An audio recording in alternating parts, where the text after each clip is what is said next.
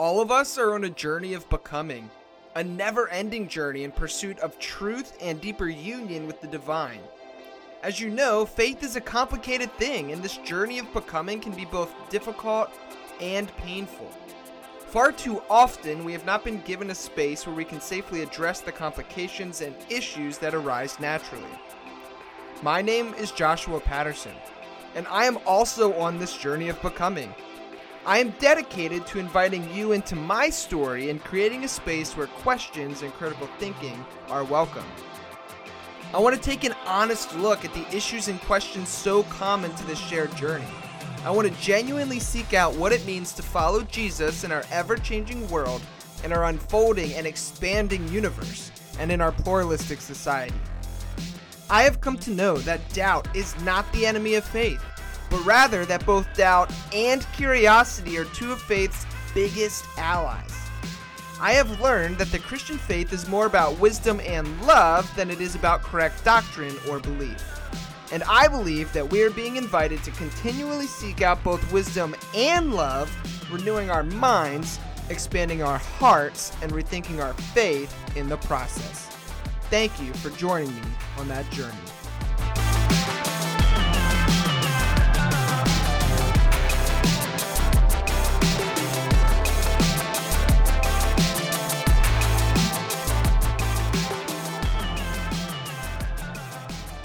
All right, friends, welcome back to another episode of the Rethinking Faith podcast. I almost stumbled over my name there. How did I do that? Well, perhaps it's because I'm getting confused with our topic for today, which I'll jump into in just a second.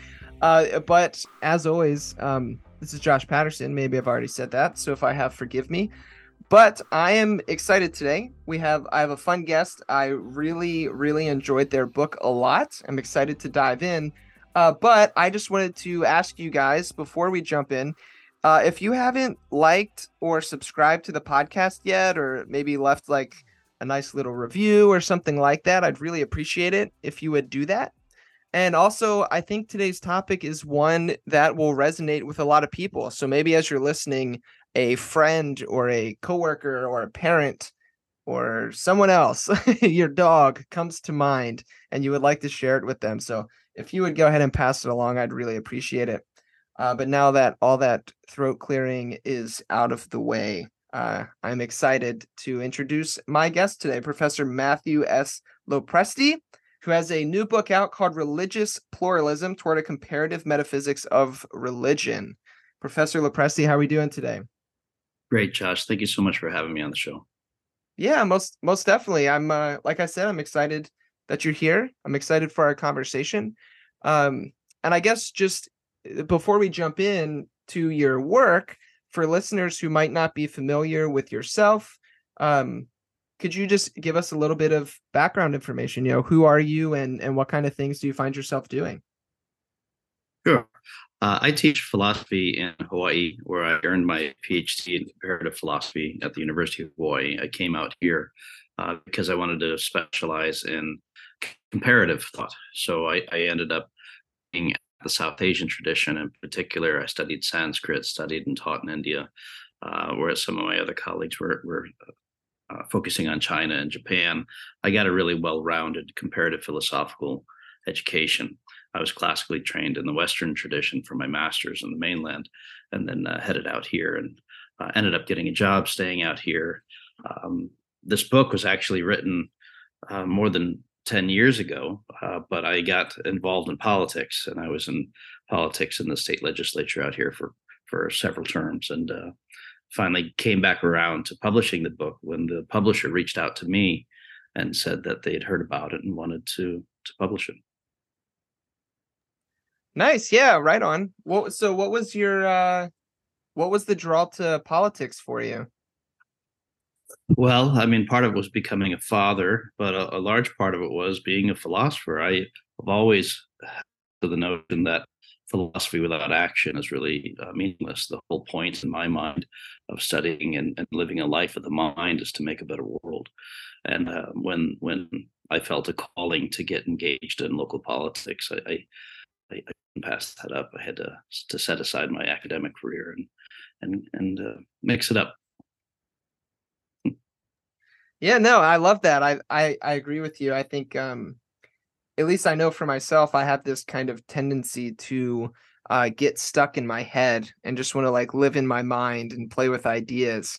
Uh but ultimately, as you were saying, those ideas don't really mean anything um I'm not applying them or or trying to to make the world a better place like you're saying. So I I appreciate that. That's pretty cool. Um when so I guess I maybe a question that I think is rather important is why so why is something like religious pluralism important to you? Why is that something that you felt drawn to write about? Well, Josh, it it goes along the same sort of mentality that I had for having philosophical ideas, teaching about justice and ethics, and then having to have opportunity to apply that in the real world through politics. I really see the religious pluralism question as a practical application of metaphysics, as a practical applications of uh, learning about interreligious dialogue and theology. Um, ever since I was a boy, I began the book actually telling the story. Uh, ever since I was a little boy, I was raised Catholic and, and went to you know Sunday school, and questions were raised about um, well, if nobody's ever been ex- exposed to the gospel before, then uh, the the suggestion by the nuns and the priests was that they would face eternal damnation. And even as a as a kid, that didn't make any sense to me. And I would challenge that, and I, they thought I was just being trouble, I think. But I was sincere in my concerns, and it's actually part of what led me to study philosophy as an adult um, and and explore this topic. So for me, it's a very personal uh, topic that I wanted to try to tackle with all the educational uh, knowledge that I gained, not just from the Western tradition, but I explored other traditions and felt that I had arrived at um, a suitable answer.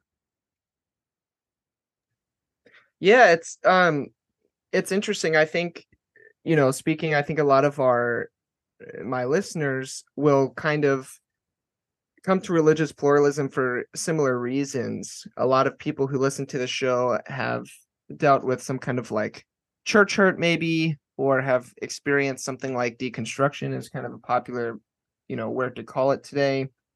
And so religious you know what do you do when you grow up in a tradition that tells you something like you were saying oh if they don't you know believe in jesus or somehow appropriate christ to themselves whatever um that now they just go to hell forever and then you go to school and you meet your muslim neighbor or your Jewish neighbor or your, you know, whatever uh neighbor and you're like, wow, he's a really good person. A lot better yeah. person than I am. what do we do with that?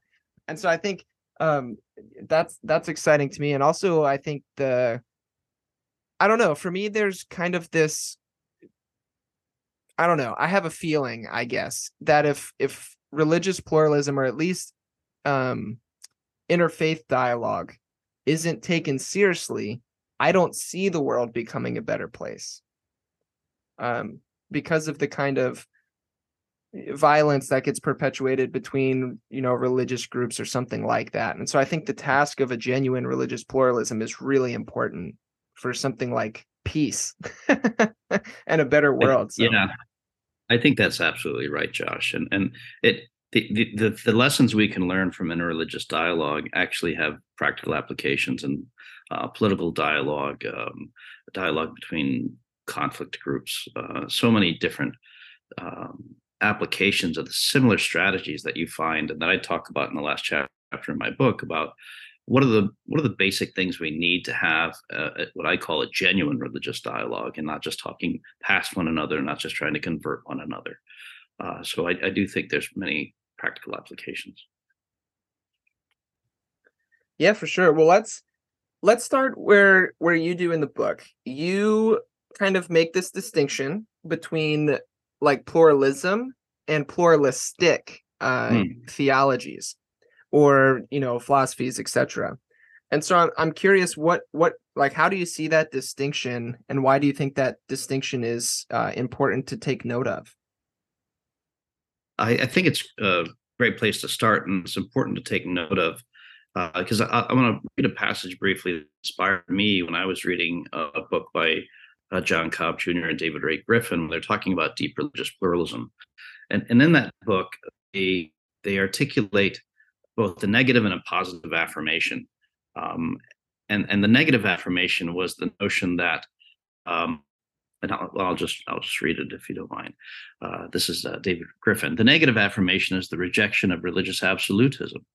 Um, that it alone is divinely inspired, that it has been divinely established as the only legitimate religion intended to replace all others.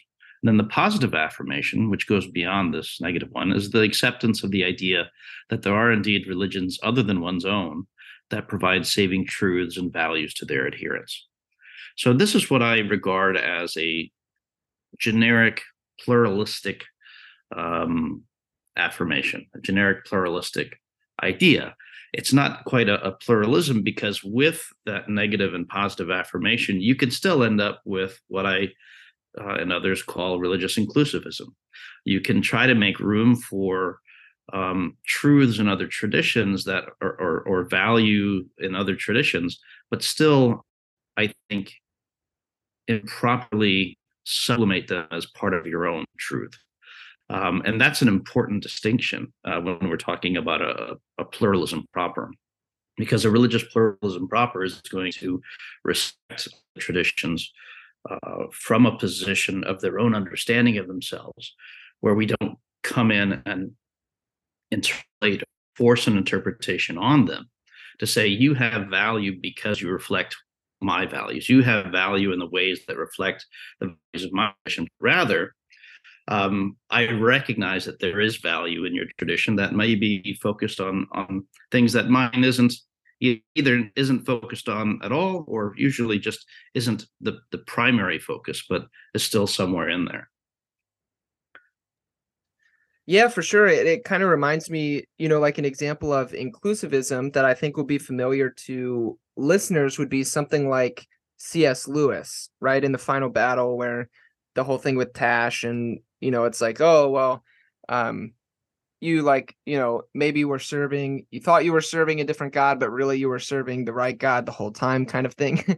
And so it it's this inclusivism eh, you know like you were saying that kind of um almost becomes reduc- reductionistic because it's still okay so like the god that i believe in is the right one and even though it sounds like you don't think you're worshiping this god you secretly are and so it, eh, like i think what you're trying to offer and convey is rather okay what's a, a true pluralism a deep religious pluralism that's not just reductionistic that's not just some kind of i know relativism is something that you you seek to avoid mm-hmm. Um it's not just like okay well now everything is just correct and blah blah blah but rather how can we see the inherent truth and value in all of these traditions and hold them as a plurality of truths not just suck them under one kind of you know, it's obviously the Christian God or the Muslim, you know, whatever. Is that is that kind of right?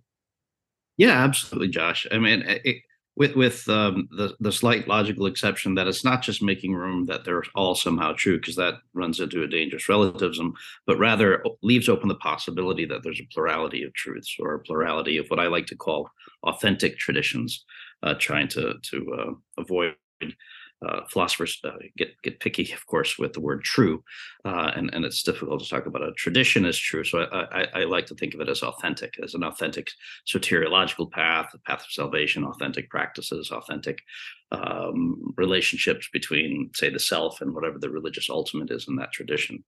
Uh, one thing that I think is really helpful, or I hope is really helpful for readers in the first chapter, is I provide several um, kind of mental maps um, taxonomies, if you will, of responses to religious diversity um, on pages four and five. I know you have the book.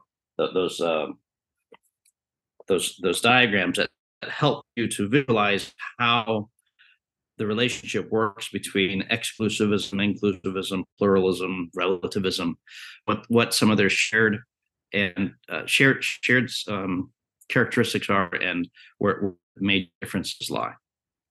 So like you mentioned in inclusivism, uh, that that is really a form of religious absolutism. And one of the things that I do in the book later on, when I examine uh, South Asian uh, religious traditions, is I, I take the tradition for the Western reader to see that you know th- this inclusivist tendency is not unique to the Abrahamic traditions of Judaism, Christianity, and Islam.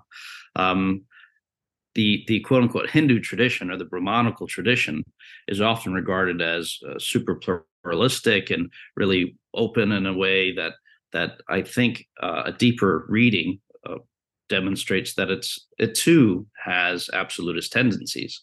Um, there's a story I, I, I, share in there in the the the Vaishnavite tradition where they worship Vishnu. there's the story about how to make sense of the Buddha, and the Buddha is regarded as one of the incarnations of Vishnu. And they talk about, well, the reason he's so convincing is because it was really Vishnu who came here to test us with the wrong teachings and kind of trick. Uh, it was really meant to trick the demons away from the Vedas to, to take away the sacred armor of the Veda so they can be defeated. Uh, now, certainly that's an inclusivism uh, from the Brahmanical perspective. And, and one of the tests for inclusivism is would the tradition you're talking about agree with that narrative? And the clear answer is the Buddhists would say, well, no, that's not all what our tradition is about. You might, as a as a as a Hindu or as a Brahmanical tradition, you might maybe feel better about us. You might be more tolerant of us or something like that. But it doesn't mean you really see us for what and who we are. Uh, I think that's a real great kind of narrative measure for inclusivism and the difference between that and um, genuinely taking somebody's tradition and trying to to to not necessarily embrace it but understand it from their perspective hmm.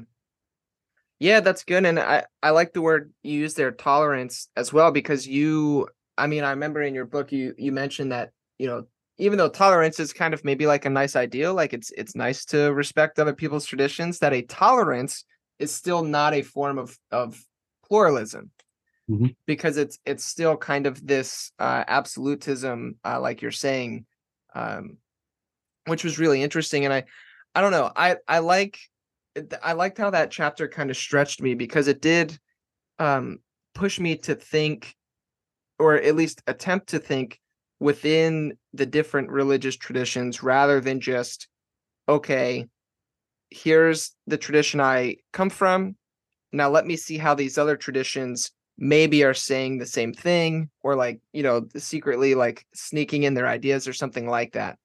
And but rather to to um, see them as as unique uh, without kind of re, re, um, reducing it to some kind of like relativism. So i think that was a really helpful um overall chapter for myself. You know uh one one of the initial responses I've gotten from a reader who he's not an academic, but he's he's um, just like I think many of your listeners, very curious about some of these ideals. Um, and he's not an ac- he's like I said, he's not an academic or theologian, but he he's always exploring to try to understand different traditions and and he sees value in them. Um, and he was he was about halfway through the book, and I I met up with him. Uh, he, he's in Cub Scouts along with me and my we were Cub Scouts for our kids. We were talking, and he said, you know, I'm what's frustrating me is um, what is your view specifically with regard to religions? And I said, ah, uh, you know, of, of course, that's an actual question that you would have, but I intentionally, I strive in the book to not take a position with regard to this religion, that religion, uh, because what, first of all, once you do that, um, I think you're isolating yourself from um, a large swath of potential people who might find value in your book. There's that, but that's not the only reason. What I'm trying to do is provide a a, a, a, mechanism for articulating a way that multiple traditions can simultaneously obtain without saying this one, that one, not that one, right? So that I provide, and this is what I try to do as a professor for my students, is I want to provide people the tools to come to their own conclusions, not lead them by the nose in some way uh, to my conclusions. So so that's what I really strive to do. Um, yeah. Yeah, well, I, I mean, I think you did a nice job of that in the book. Um, I I appreciated that aspect because I think too that even it's almost like a um, in a weird way like an object lesson, right? If you're talking about something like pluralism, and then you are trying to draw people or like by the nose like you were saying into like well your your conclusion your perspective um then that's like doesn't really seem like the kind of deep pluralism you're talking about. So I, I think that's really cool. I I appreciate that. exactly. I, I yeah. it took a, it took a lot of work to, to keep it um, neutral like that. Um, mm. I'm glad it comes across that way. Yeah, I, I think so. Um, all right, so we have like somewhat of a basic understanding now of we're looking for something that is a true pluralism that respects different traditions on their own terms for what they are. But people, you know, maybe now people like, okay, well that's cool. But what kind of uh you know basis exists for this? Or if we're gonna use like philosophical language, is there some kind of ontological basis for a deep religious pluralism? Which is very convenient because that's the second chapter of your book. Um and so yeah, there's there's a uh, I, I don't know this so this chapter was really for me because uh, I so I admittedly I hadn't done too much with Cobb and Griffin, although I'm familiar with their work on the kind of pluralism topic. Um, I've seen it, you know, offhanded mentioned in like you know random chapters or something like that in books that I've read, but I wasn't super familiar yet with this kind of the a plurality of ultimates that gives you a mm-hmm. basis for like a deep religious pluralism and so um yeah that's i mean that's where i want to go. Like let's uh let's get uncomfortable and talk about this plurality of ultimates. What's what's that all about? Yeah and, and, this is really the the key uh, i think for developing any theology of world religions um, and, and, and it's important that I keep it in the plural like that because this, I think, is just a theology of world religions. I think there's totally possible to have mul- a multiplicity of these um, as well. But what has inspired me to write this was the work of Cobb and Griffin, where they talk about from a, a Whiteheadian perspective. So Alfred North Whitehead um, I'm not sure how familiar your, your readers are with with him or his work, but he's what's called a process philosopher, a process thinker. And by his own admission, he says that much of his work is perhaps more resembling uh, from his nascent understanding a Chinese or, or Indian kind of metaphysical position and looking at things. And what I think he means by that, and at least how I understand what he means by process thinking, is is looking at the world uh, and trying to make meta- uh, metaphysics metaphysical sense of it in terms of its uh, flux and fluidity rather than its stasis and, and con- con- uh, concreteness. Um, and that might sound really abstract to your readers, but I'll give you an example, like a simple example for work. So in the West, um, the metaphysics has been developed, of course, and shaped by our language we in, in western languages uh, we have noun-based languages where uh, nouns are the, the subjects and the objects and the relationship is verbs and, and spatiality and temporality. Um, but the real preeminent real stuff is stuff things. Well that's not the case in other traditions. If you think about um, classical chinese for example whereas in english i might say the green chair is here now a literal translation in other languages would be something like greening, sharing, hearing, nowing. Everything's a verb. Everything re- exists relationally. What makes it a chair? You put your butt in it, and it's a chair. Uh, if you stand on it, it's a stool. Now it's a, a stooling, greening, hearing, nowing, right? Well, what does this have to do with metaphysics? It has everything to do with it because the way we envision reality and say what's fundamentally, ultimately real um, is is shaped by our language.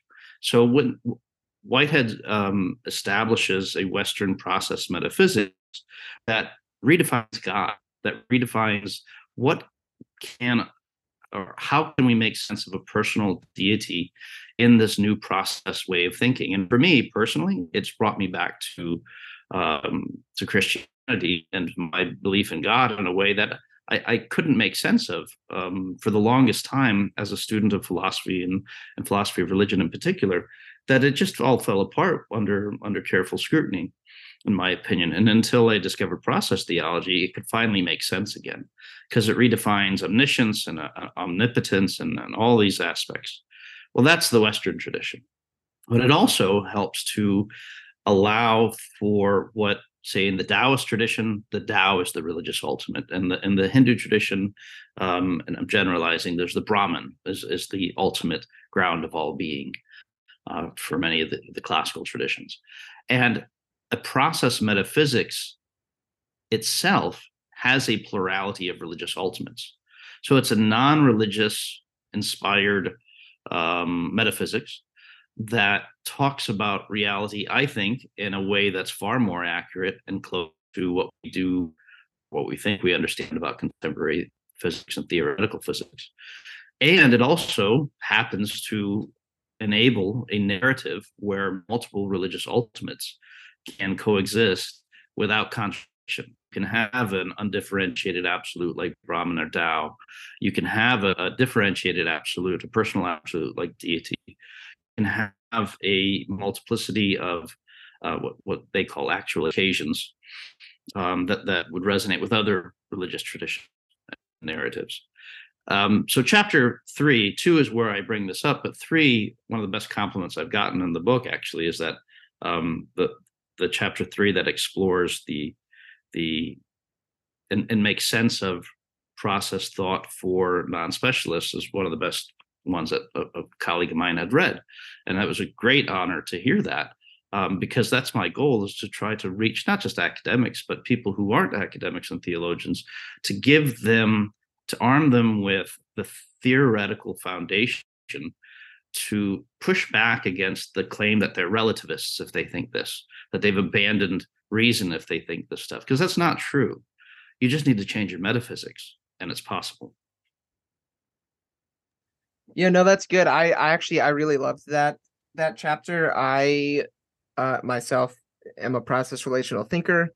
Um I started you know, my introduction was uh, via the work of Tom Oord, uh, who I know prefers to use the phrase open and relational, and maybe mm-hmm. will not publicly admit that he's a process thinker. But Tom, you're yes, all right. Enough said, Tom. Yeah, you you get the idea. but uh, Name. yeah. So it it's um the the metaphysical thing was really helpful for me. Just because I I noticed, and this is something that a buddy of mine, Tripp Fuller, uh, helped point out, is that a lot of times when we're doing something like theology, we're asking questions that exist within different registers. So mm. Tripp points to like a historical register, and this specifically is coming from like some Christology stuff he was doing, but I think it more broadly applies. You have like a historical register, an existential register, and a metaphysical register. And for me, a lot of the kind of questions I found myself asking uh when I was, you know, like deconstructing my faith, so to speak, um, were these big metaphysical questions. And I kind of I had some intuitions mm-hmm. that, you know, were pointing me in a certain direction, but the metaphysics that I had been handed, it didn't work, right? Yep. Like like basically I was operating out of some kind of like dualism. Um and so what process thinking helped me do was provide a better metaphysics that then opened me up to being able to look at things in a totally different way uh, which is really helpful and that's kind of how i i came to process thinking um and i mean i'm still yeah, i'm still learning but we we if we're, if we're honest we're all all still learning and we should always be learning through the point until we die but I, am glad you mentioned that because many uh, listeners may be more familiar with the, the term relational theology, open theology, um, process theology is is, is another uh, term and an expression that I would say it's it's the same same thing. Um, academics can argue about that outside of this uh, venue. Um, but I, I, one thing we've mentioned a few times is relativism, but I did I haven't yet articulated how or why this isn't relativist right? As some of your listeners m- might be uh, saying, "Hey, what what about this?" Right? And they're right. They should be asking that question.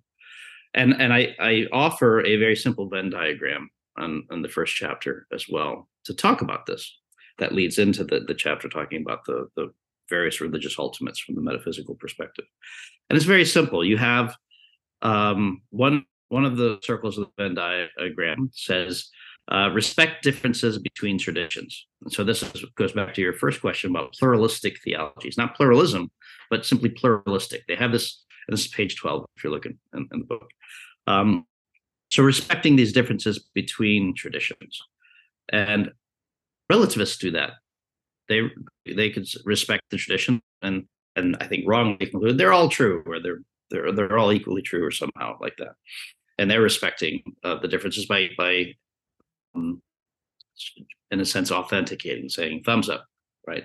But then the other circle says, well, you have to abide by the law of non-contradiction. Um, among the basic three basic laws of logic, uh, you know, there's this thing where you you have to abide by the law of non-contradiction, and there is overlap between abiding by the law of non-contradiction and respecting differences between religious traditions, and that's where pluralism lies. And what enables it to do that is that metaphysics is is this metaphysics that I think works and makes sense and um, and, and and offers a um, useful, if not accurate, map of of reality, and also is able to offer that map of understanding various world religious traditions in a way that says, hey, these actually can make sense together at the same time without contradicting each other. Here's how. Um, now, what it's never going to do, and what I'm not interested in doing, um, and would be, an, I think, an impossible task, anyways, is trying to uh, find a way to to get the dogmas to make sense together. The, the various dogmatic interpretations of of um, biblical literature or Hindu literature or, or Taoist literature. Um, you know, there's lots of denominations have their own particular peculiar interpretation of their tradition and what it means for salvation to make sense in their narrative. I'm not interested in making those make sense together. Um, that that's that's a, a, role, an important role for ecumenical uh, thinkers and then and in religious dialogue. But I'm much more interested in the deep meta theology, the deep metaphysics, the the the ground whereby we can begin to say, hey, this actually might all make sense together. Um, so yeah, absolutely. Um, I'm with you. I mean, that's the metaphysical question is what pushed me to the kind of processy stuff. But I'm curious, like for you, what it what is it about a process relational metaphysics or a Whiteheadian, if you're more comfortable with that language, mm-hmm. um, mm. metaphysics? What is it about it that you think is unique that opens us up to embracing something more like a deep religious pluralism? Mm, mm. That's a great question. What it makes it unique in, in a sense? Well, so I do spend, as we talked before this, uh, I do spend a fair amount of time looking at alternative attempts to do pluralism from so so John Hick, right? And he comes from this from a Kantian perspective, and I I um, many scholars have pointed out that that's not really pluralism, and, and here's problems with it and everything. So I, I work through all of that, and um, then I get to the process or the Whitehead open relational uh, philosophy, and what again has made it make sense for me is well I'll, I'll refer to the the title of, of Griffin's Griffin David Ray Griffin had the book um, uh, uh, religion without supernaturalism. Was that the title right? Religion without supernaturalism.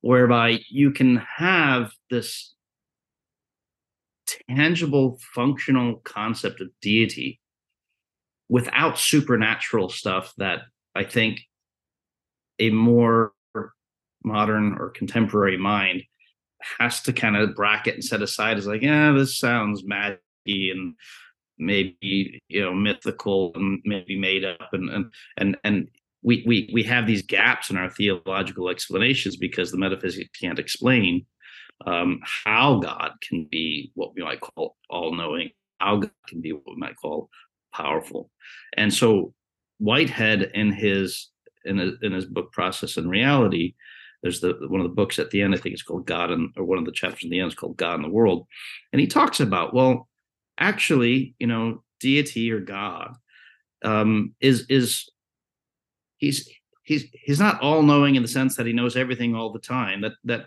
can't possibly make sense because there's a horizon even to God's knowledge. Uh, he might have a really good idea of where things are going.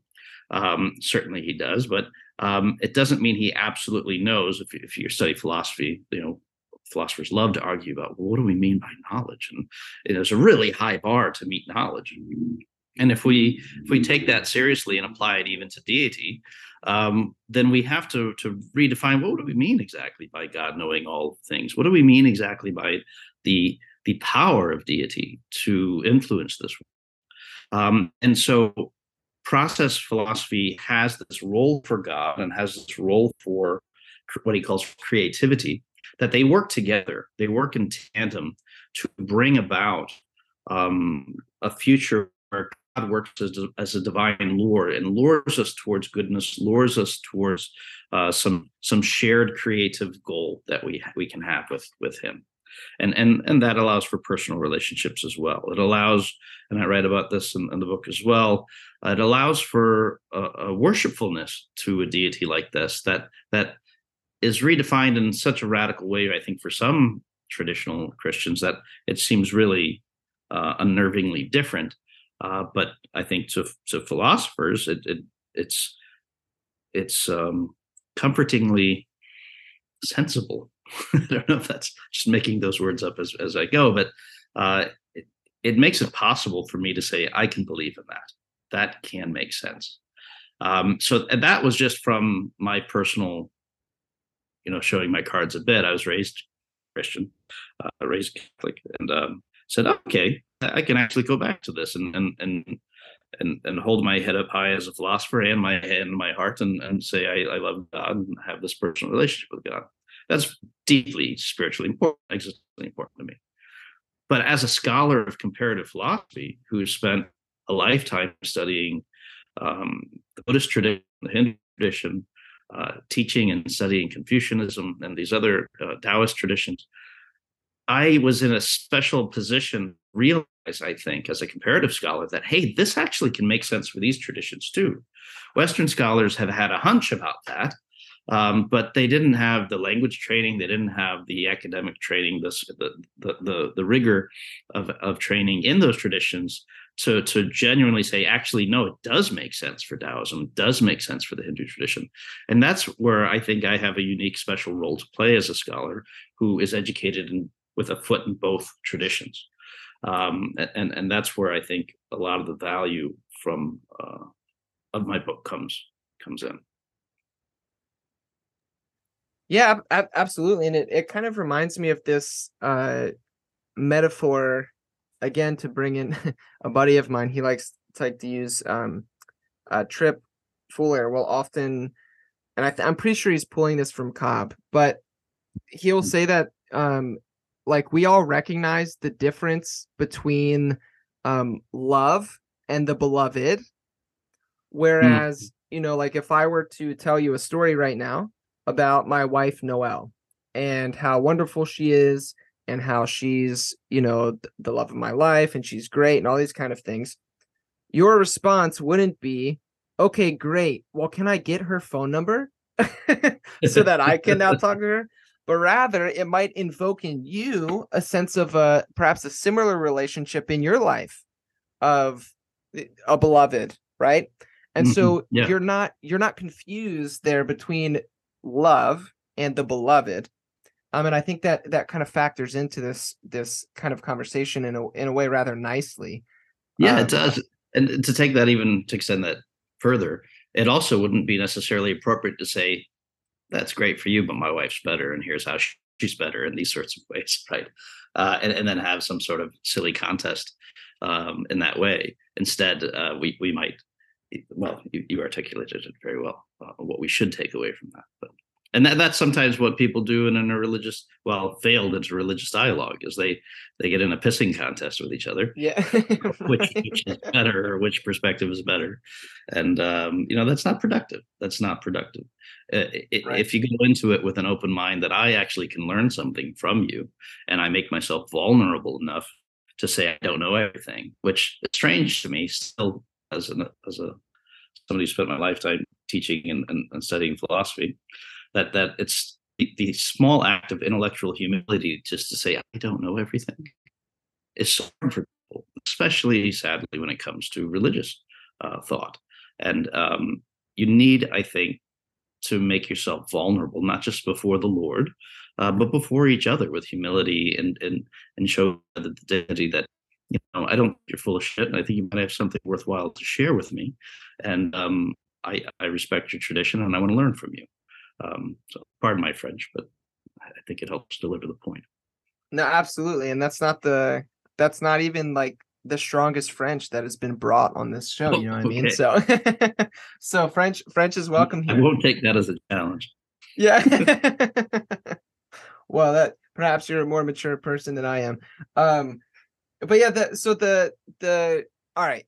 So here here's what I'm going to try to do because uh with this idea, so we have this like kind of process relational metaphysics that's kind of grounding this plurality of ultimates, which mm-hmm. just for to summarize, um, at, at least in your in the book, you name uh the divine, you name creativity, and you name actual occasions, and kind mm-hmm. of show how um all three of these things are are kind of um interrelated. They're they they play with each other nicely. They um I don't know if contingent is quite the right word, correct me, but they kind of um the three of them they work together.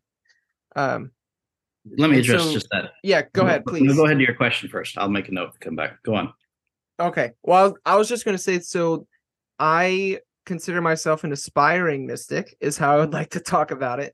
And so I really appreciated your chapter on taking the mystics seriously.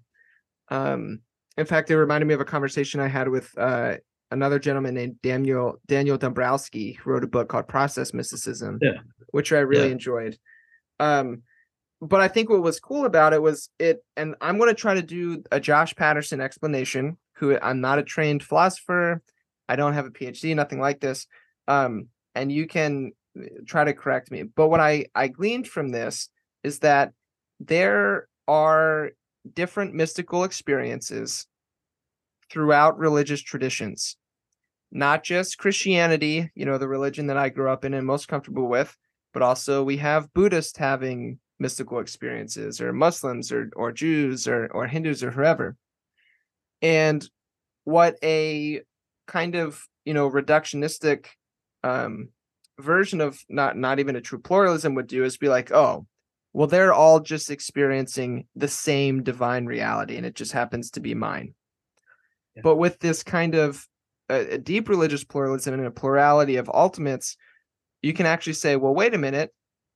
A Christian, for example, might be experiencing a very personal ultimate reality where they feel they have a, a personal relationship. The divine is nothing less than personal, to steal language from Phil Clayton and then right. maybe our buddhist friends are having an, a, a mystical experience of ultimate reality but it's not it's not necessarily personal. So if we were to say that they're both just experiencing the same thing that wouldn't be fair to to the traditions. We wouldn't be respecting them. We wouldn't be holding them for what they are. Um, but with the plurality of ultimates we can say perhaps a christian is experiencing uh, something like the divine, the divine, divine within that yes. plurality of ultimates, and a Buddhist is maybe interacting with what Whitehead calls creativity or something like that. So it opens this kind of, yeah. Does that did I do? Am I understanding this idea correctly? You hit the nail, both nails on the head because we were talking about because they're two nails. It's not the same, right? And yes, that it does an actual kind of violence when you say, "Oh, well, well it's just the same thing." Um, it, it if it's done in earnest, I do see it as a, as a form of kind of violence, religious dialogue, and violence and theology. Is you're sublimating this other tradition and not taking those mystics seriously and coming back and reporting um, their religious experiences. And you're right. Chapter four is called "Taking These Mystics Seriously," and and the the question people should have is, well, how do we make sense of this, right? And it goes back to what is the relationship between these ultimates? As you mentioned, you know, are they contingently related or, or, or whatnot? And I'm not sure exactly what you meant by that, but what I can say is when I, the reason I use the term ultimates uh, and then religious ultimates, and I differentiate, I said there's there's metaphysical ultimates, and then we add these characterizations from religious narratives, and they we can call them religious ultimates. But an ultimate in the metaphysical or ontological um, way of thinking is a thing in terms of which nothing sorry, let me start that again. A, an ultimate is that thing which other things are explained are, are, explained in terms of that thing, but cannot be explained in terms of anything else. Um, I, I should probably read that in my book where I say it more clearly. Uh, I'm, I'm, used to writing more than talking, but I, just it's worth repeating. It's it's a in terms of which other things are understood. It's not understandable in terms of other things. So um, a personal deity, a personal absolute, can be a thing in terms of which other things are understood. We move, live, and breathe in as being. A non-personal absolute creativity, the Buddhists call it shunyata. Uh, the Taoists might call something like that Tao, or the Brahmins uh, call it Brahman, is a is an undifferentiated absolute that can, uh, upon experience, um, you can come away with that of, of having a a experience of a pure bliss light consciousness that is a non-dual experience and they come back and they there is no duality at all in this experience and you completely lose yourself in it. There is no other god that or being which you have relationship. Those are radically different experiences. And so by taking these mystics seriously um, and having this this metaphysical uh, underpinning you, you can take the mystic seriously and say here's a map for making sense of how that can make sense. And the key word that you said is it's possible it's not saying this is the answer it's not saying this is the absolute end all be all explanation or how to make sense of it all but rather this is a possible explanation there may be others right we always have to even engage in this with intellectual humility to say I don't have all the answers, uh, and I still have a lot to learn. But here's one way to, that I that we can make sense of this moving forward, and come away from it respecting each other, not doing intellectual religious violence to one another, um, and and and and and that's that's vital, especially in this world we're in today. Yeah, absolutely. And I, I love the the intellectual humility that comes within that too, which is something that you mentioned earlier. Um, but just the and that that's one thing that's attractive to some process thinking for me is it's more invita- invitational it's more like mm. hey maybe this is a thing right does it isn't doesn't whitehead use the um uh, uh metaphor of kind of like let's get on an airplane and it's going to kind of like take off and like we'll see what happens and then kind of re-land it mm. so yeah. it, it has this like uh I don't know. It, it, it's invitational. For example, I I recently was interviewing uh, uh Godehard Brüntrup, uh, who is you know big in like the philosophy of mind type world, um, panpsychism kind of stuff, and I said something about liking process thinking because it has explanatory power, and hmm. he was like, Josh, it doesn't explain anything. It's neutral. It's a framework to work, you know a framework yes. to work out of. and he perfect. said that in front of a group of freaking people and like I really appreciated it, but it was kind of like a light bulb for me. But yes, that that possibility language, uh, as you said, I, I really like that um, about it. It's an, an invitational. Here's perhaps a way that this could work, and try it on, see what happens. And um, I mean, at least in my opinion, when I try it on, it seems to work. so I I'm I'm digging that, and, and I think um, the the tricky thing for me though, and I'm I'm curious what you think about this. This might derail us a little bit, but I see so much value in this kind of process framework, and in the kind of religious pluralism you're putting forth based off this framework. But where I get hung up is like process thinking is so notoriously difficult to kind of grasp and understand. And if I want a truly like deep religious pluralism where people like stop killing each other because their religion is different, um, I don't know that I can convince everybody that process is the way to go. You know what I mean? Like, is mm. there, I don't know. And so I, I hope there's just a way like to continue speaking, even if we're not convincing people that this framework is the one to operate out of. Um, I, that at least the idea is possible. Does that make sense? It, it does. You're right, Josh. And um, but what I what I think is when we look at it from our spot in history, it's a difficult radical change. When you zoom out, as I, one of my degrees was in history also, and I, I always believe that you can't make sense of these philosophical ideas if you don't understand the historical context and you can understand history unless you understand the ideas are flowing out of that time, right? So here we are in an age of great cosmopolitanism and globalization and all this stuff and and and um, this this intermixing intermingling of cultures faster and intermingling ideas faster than ever conceivably possible before. We're, we're just at the birth of that, and so here we have a philosophy we call it philosophy uh, from the Western perspective that's only not even hundred years old. Actually, that's just over hundred years old.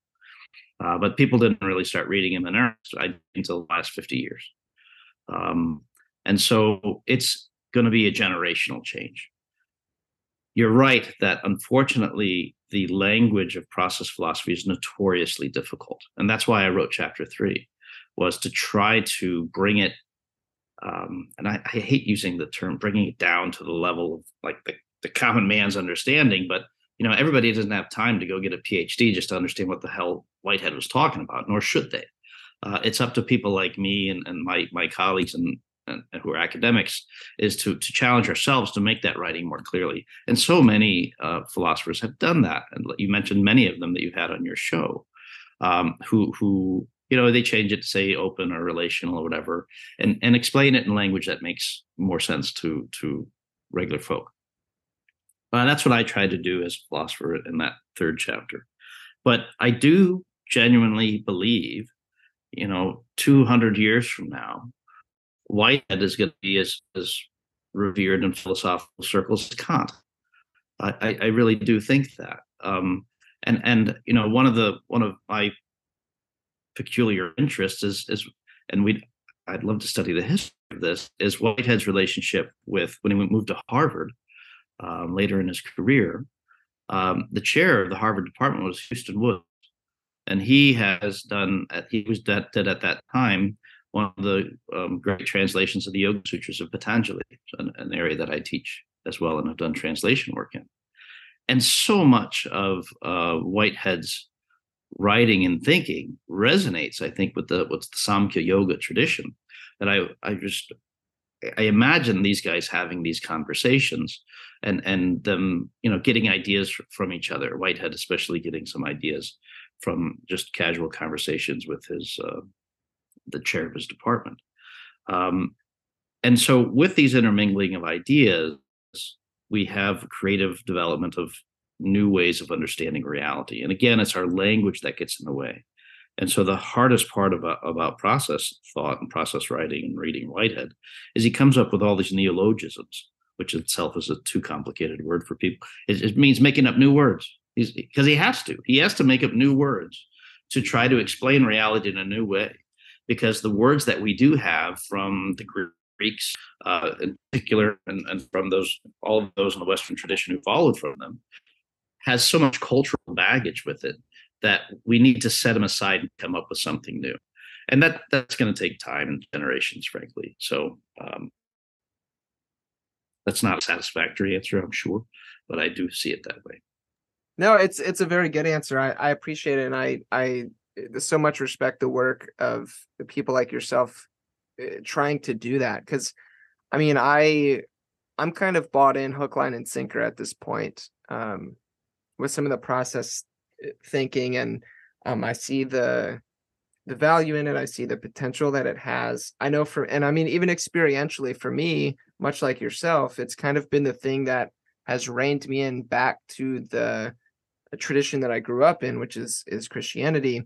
Um, but also, it has given me such a genuine respect for because of you know the kind of work that you're doing. It's given me such a genuine respect for these other religious traditions, and it's helped me make sense of people who have different religious traditions and experiences but are are offering these really beautiful um, mystical experiences or the the faith tradition i hate this language but i think it makes you know people understand what i mean like works for them and i mm-hmm. i don't want to there's a part of me that never really understood why like even even as a kid when I was taught like, oh, we have to evangelize, you know, the Muslims in your school or something like that, I never understood why because it like seemed like what they had going on was like pretty good for them. and so I was confused why why I'd want to strip that away from them. So I think it's I think it's important.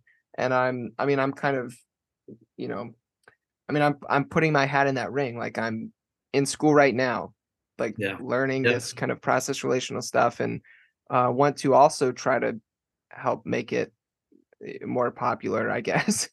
Yeah, and you're And doing amazing. You're doing you're doing amazing work, and you're and I I think it's uh, a fair way to put it is you're you're you know you're doing God's work by having this Mm. discussion and like helping to bring these ideas to a wide audience, uh, and it's it's vital because there's there's so much academic writing and everything, and frankly, it's sad how little audience we have without um and now with with the internet and, and and things like this with people like you it helps us to get that out to people where it will make a difference. Uh, and so I can't thank you enough for that. I got to say one thing I love about um, Islam in that context you brought up is, you know, they have the the uh, uh, the the what's the right word, the admonition, or they they have the, the there's the saying it says you don't evangelize people of the book. Uh, the Christians and Jews were people of the book, right? And you don't, you know, God. Um, it's up to God to determine uh, how and who believes. I'm saying it wrong. I'm sorry, I'm butchering it, but it's the variety is good. And if- if God wanted it otherwise, He would have it otherwise. And and these are people of the book, and they're to be respected as such. And you don't you don't just like try to evangelize them from their perspective. Yeah, for sure. I took um uh, so my undergrad was at uh, what's now called Messiah University. It was just Messiah College at the time in uh, Pennsylvania, and part of my graduation requirement was to take a religion that was not Christianity. And so I took Islam and I loved that class. Uh it, to the point where I was calling my my grandmother after class, you know, each time and talking to her and you know telling her what I what I loved about it. And she asked me she was like Josh are you to are like you're to convert to Islam? Like is that I was like no this is just such a beautiful tradition that I've been sold so many like lies about or something like that. So I, I'm with you in in that deep appreciation. But I mean are you so I have a question that I want to ask you but I want to make sure are you okay on time? I want to respect I'm- your Yeah, I'm all yours. Okay. So I kind of like a pragmatic question, and this is like comes out of the kind of the chapter you did with um kind of doing some of the comparative work. Mhm. Um and so I'm not trying to to minimize that chapter because there's a lot there, but I like I'm trying to think as a listener who's like, okay, this stuff sounds cool, but I thought within Christianity we were told that we can't have any other gods before me, Hmm. right? And I think that's something that you kind of get at within that that chapter on the comparative work. And so I'm curious, like say a student were to ask you that question, how might you um interact with them or what, what might you point them to to kind of help them with that? Hmm. Well, so in in co- the context of chapter five, where I look at South Asian uh, tradition in particular, uh, what I what I do is I look at um, I interrogate these passages of Bhagavad Gita uh, in particular, where where they talk about what is the proper relationship for viewing other traditions. Uh, how do we understand these other traditions? Because in if you're re- for for those of your listeners who don't know that in the Bhagavad Gita, uh, it's this it's this crazy story where God uh, comes down to earth in the form of man and he talks to humanity and he tells them he reveals himself to them and he tells them, hey, you know, this is what it's all really about and this is what you should do. I mean, crazy story, right? Never heard that one before. Uh, so that should sound familiar. Number one. Um, but uh, the takeaway is, is actually quite different than, say, in Exodus, where thou shalt not have no other gods before me, right? Uh, and the takeaway is uh, so I look at chapter 9, verse 23, I think it is in particular, where Krishna says to Arjuna, this is the interlocutor in, in, in the story, he says, Look, you know, there's, there's actually, let me, let me find it in particular uh, in chapter 4. That There, even those, I'll read one of the translations even those who are devotees of other gods and worship them full of faith, they worship me, actually.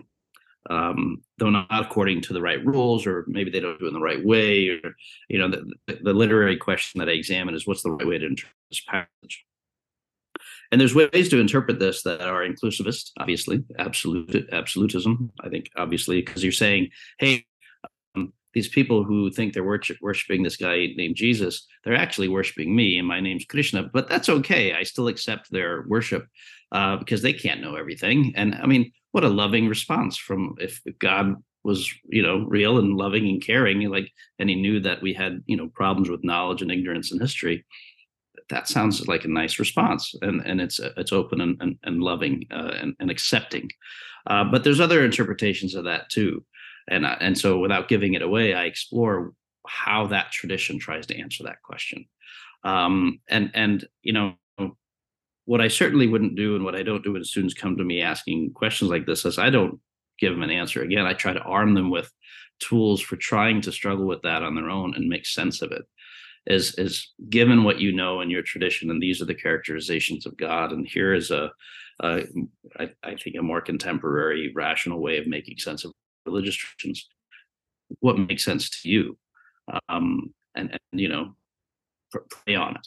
And and you know i think the the tradition has um, the mechanisms within its its worshipful in its theory of worship that you know the holy spirit speaks to you and, and through prayer and, and and helping you come to to see things uh more clearly a way that helps you bring about the kingdom of god. And does this interpretation help you do that in a way as opposed to that one?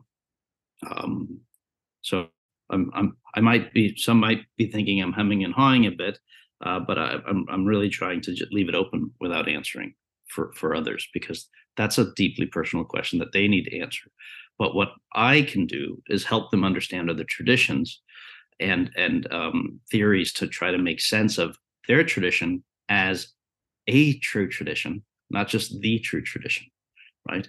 Um, it's possible, but I think I think with education and exposure, um, people will be likely to come to a more open conclusion. Yeah, I I really like how you brought in the the kingdom of God bit there. And maybe that's just that. So, like, when I was still a pastor, that was the thing that I preached on the most, right? I was like, I was like a hardcore, like, NT Wright, Scot McKnight kind of um, evangelical at the time. Hmm. And the kingdom of God was really big and important to me. And I mean, it still is. I, I maybe talk about it a little bit differently now. But I think that's such an interesting way to think about it. And like, what how can we interpret other traditions in such a way that um is more is more faithful to that like kind of kingdom of god type language and i think minimizing them and trying to say like oh well they're just secretly the same thing is not doing that well so yeah. i i appreciate i appreciate you bringing it in that way i um yeah i don't know i like that and i like to i mean i even think too the kind of uh, i don't know i appreciate your your approach to teaching or interacting with students, I think asking questions um, is big. And I mean, within the kind of tradition that both of you and I have admitted that we come from, there was this dude called Jesus, and Homeboy, mostly all he did was ask questions. Even when people yeah. asked him questions, he maybe directly answered like what three or four of them, and then just the rest of them just like, here's more questions. Like, yeah. uh, and I so I think there's wisdom in that, and there's a invitation in that, and I, I don't know. I keep coming back to that word, the kind of invitation present here. Um, yeah, well, he's a pretty good role model. Yeah. sure. Well, all right. So we've, um, I mean, we've covered a lot of ground pretty quickly, and uh, not super duper, you know, into the weeds too much, but is there anything that maybe you're like, oh, geez, I can't believe Josh didn't ask me about this? Or like, mm-hmm. here's something I, I really would like listeners to kind of know about um, in regards to this project? Well, the the last chapter, um, last formal chapter in chapter six, where I talk about interreligious dialogue, I um, I do some work there, uh, especially with regard to the former uh, Pope Ratzinger, uh, or Ratzinger, the former Pope Benedict uh, the Sixteenth. Um, may rest in peace. Uh, but when I wrote it at the time, it was really the first English language um, critique of his work. He had just become pope, and um, I was working in philosophy of religion at the time for my dissertation, and I was I was examining his work on um, regarding many of these attempts to understand religious tradi- other religious traditions as relativism, and I, I, gave a philosophical critique of that. And um, you know, I don't I don't pull punches as I try to treat him like Oscar, not as the Pope in this, you know, and and that's that's been I think that's been slightly controversial for some people. I'm fine with that. I'm comfortable with that. But I do come to, I think, a surprising conclusion with interreligious dialogue um, without giving too much away. Um, it, it, I do argue that you know you you in a sense have to assume a religious pluralism as the ground for having genuine and religious dialogue. And what I mean by that, actually, I should let me rephrase that. Um, for starters, you need to assume a pluralistic mindset. And again, it just goes back to intellectual humility that I don't have all the answers. Uh, shocking, N- neither do you. And um, but I also know that there is value and wisdom to be had in learning from others and other um, world religious traditions.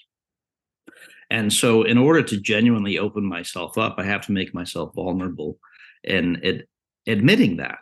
And, and just that right there is something that people who I think are religiously dogmatic, they can't do that. Who people who are religious absolutists, they can't do that. Um, and I think um, what they end up being stuck with is is a form of uh, maybe not even intentional, but evangelizing. And and and that we need to be careful about that if we're going to engage in genuine religious dialogue. Um, and and i think you have to make i am basically saying you have to make perhaps an uncomfortable leap to a pluralistic position to even have that genuine religious dialogue. But i do personally and genuinely and as a scholar believe that that's what true faith calls us to do is to open ourselves up to learning from others and um, and being comfortable with that discomfort. Um, and so my conclusion is actually a little radical at the end that says, you know, you, you do have to actually be a religious pluralist um, if you're really going to be a believer. Um, because I, otherwise, how do you make sense of that? Um, so, so that might be a bit controversial at the end, and, and I'm fine with that. But I, you know, as any human being, I put my work out there to get responses and and to learn and have and to begin that dialogue. Uh, and so I invite responses from any and everyone um, to to to get closer to what may resemble the truth. And so I ask people to do that, and I ask my colleagues in the field of philosophy, especially in that that kind of uh, the concluding chapter, but the kind of what, what he called the thing at the end, the, the epilogue, um, to say we need more comparative scholars. We need more comparative philosophers. We need to take seriously the other philosophical traditions that are not from the ancient Greeks in the West, because they are they're real and they have deep, genuine thoughts and perspectives on reality and epistemology and ethics and and um, finally, I think our society is, is coming to the realization that it's not just a equity and diversity inclusion thing but it's like no these people have real value and, and they have something we should learn from. And and we have an opportunity to put these ancient thinkers from this tradition into conversation with ancient thinkers from those traditions. And wow we might come to some deeper insights. I don't know call me radical but um, i think that's necessary moving forward. Yeah no i yes i it reminds me of the concept of like unconditional love. And if I were to phrase it outside of, say, a this kind of like comparative religious um, conversation, and were to give a metaphor that I think gets at the kind of radical conclusion you're pointing at, um, I would want to say like, say there's something like, uh, I'm trying to think of a good example. We'll put into a relationship kind of perspective. So, um, say there's some kind of disagreement between myself and my wife. And I want to enter into this conversation in a way that is truly open. Um, if mm-hmm. I come to it already with a conclusion in mind, I'm like, oh, well, obviously, here, you know, my wife is crazy, she's wrong, whatever. um, that's not that's not a grounds for a genuine conversation.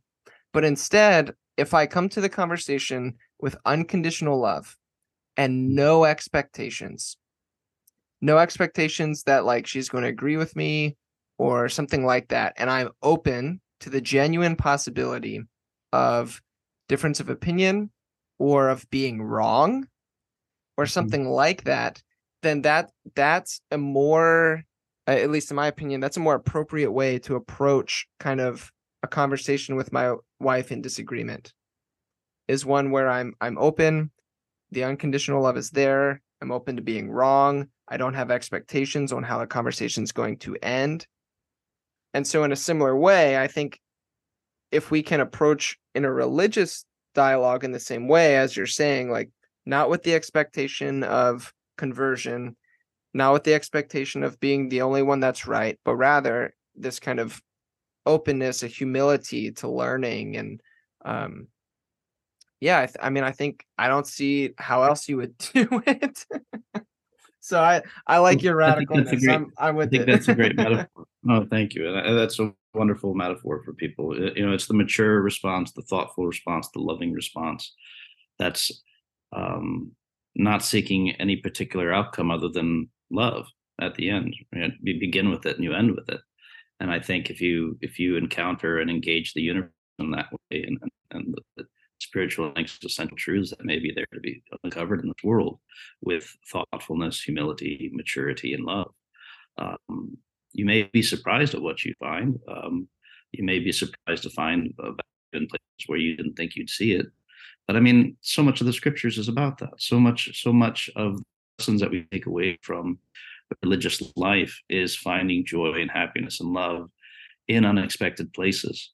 And and and i think the real hope uh, for me is that people who have been closed off to finding that those truths and loves and others and other traditions may be inspired to to let down their guard a bit and and, and find that allow that into their life doesn't mean they have to switch religions or anything like that. It's just God speaks to us in many different ways, in many different avenues, through many different traditions, perhaps. And there's other genuine religious ultimates that are worthy of discovery as well. Yeah, I all right. I want to I want to comment on that real quick cuz that that seems so important to me. Like just the recognition that you know, all right. So just personally, mm. with my whole like the whole deconstruction blah blah blah thing whatever. Um i've experienced on more than one occasion what within the christian tradition has been called like a dark night of the soul kind of thing. And i have found um solstice during those times in different traditions such as buddhism. I mean to the extent where like i have this this is sitting on my desk alongside of like a bunch of other iconography and and statues. Um so listeners it's a it's a, a Buddha statue. um, and I want to be able to kind of come to this place where I can recognize like um and maybe this isn't for everybody, but this has been helpful for me recently is that I can still love and embrace the tradition that I came from. I can ditch all the stuff that was not helpful, that was toxic, that was painful, etc. Um, and try to inherit take what what is good and beautiful and true within my tradition but then also recognize like oh well what i was finding within the buddhist tradition when you know Thich Nhat Hanh became my kind of uh you know the person i looked up to for a hot second and was was where i was going to find answers um i can still take and embrace that tradition as something that is also good and beautiful and true without mm-hmm. having mm-hmm. to one say okay well my christian tradition is now bullshit only buddhism is true.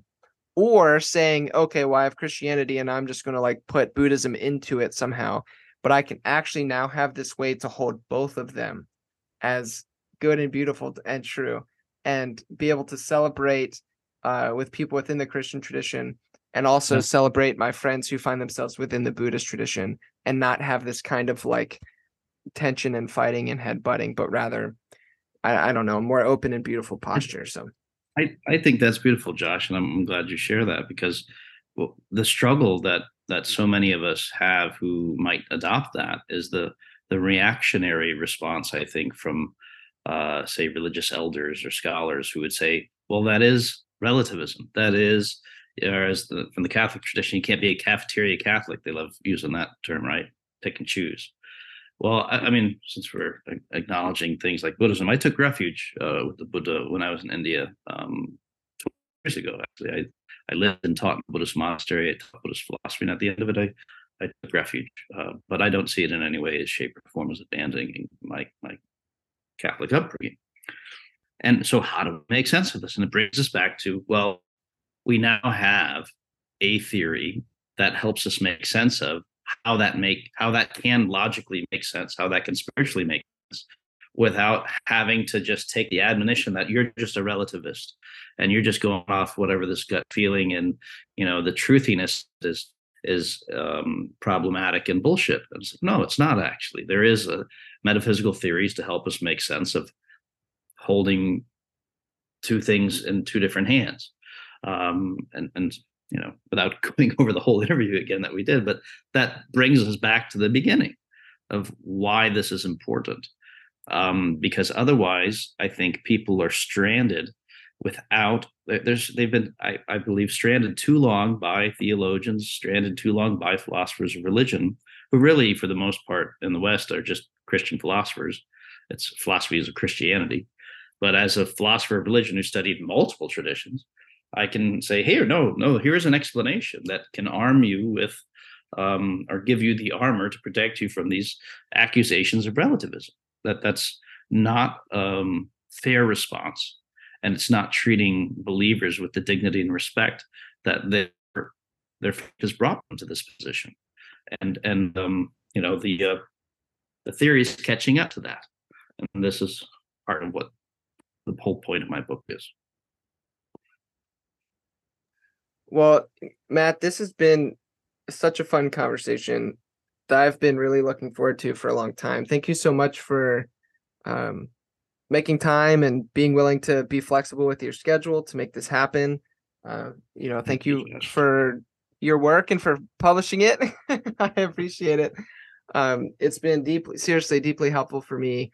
Um, and I'm excited to you know you you kind of talk about in the the conclusion of of your book the um that there's like other work that you hope to kind of come out of this that you know more more grounds to be explored um and i'm excited mm-hmm. about that you know that's um i'm excited to see where you go with things uh but also like this is the kind of this is what i'm currently drawn to the most this feels really important to me um and hopefully uh within my own uh, work and study i can offer something into the conversation. oh, I welcome so it, and I, I, thank you so much uh, from the bottom of my heart for this opportunity. Uh, and thank you to your listeners uh, as, as, well. And I encourage any and all of them to reach out and contact me. Um, if it's appropriate, I'd share a, a, code I have, a coupon code for the book. Um, uh, if you if you order it through Rowman.com, uh, which is the publisher, there's a 30% off code, and it's LXFAND F30, and it's 30% off. And um, you know, these academic uh, books tend to be a little more expensive than people expect, but I hope it's a um, something people are interested in getting and then responding. And they can email me anytime at my uh, mlopresti at hpu.edu, uh, where I teach here in Hawaii. That's mlopresti at hpu.edu. And thank you, namaste, and aloha. Yeah, most definitely. I will I will put that information in the show notes as well, so listeners have ease of access. Um, yeah, thank you again so much, and listeners, thanks for hanging out today. Hopefully, you found this episode as fun as I did. uh, and as always, guys, go in peace.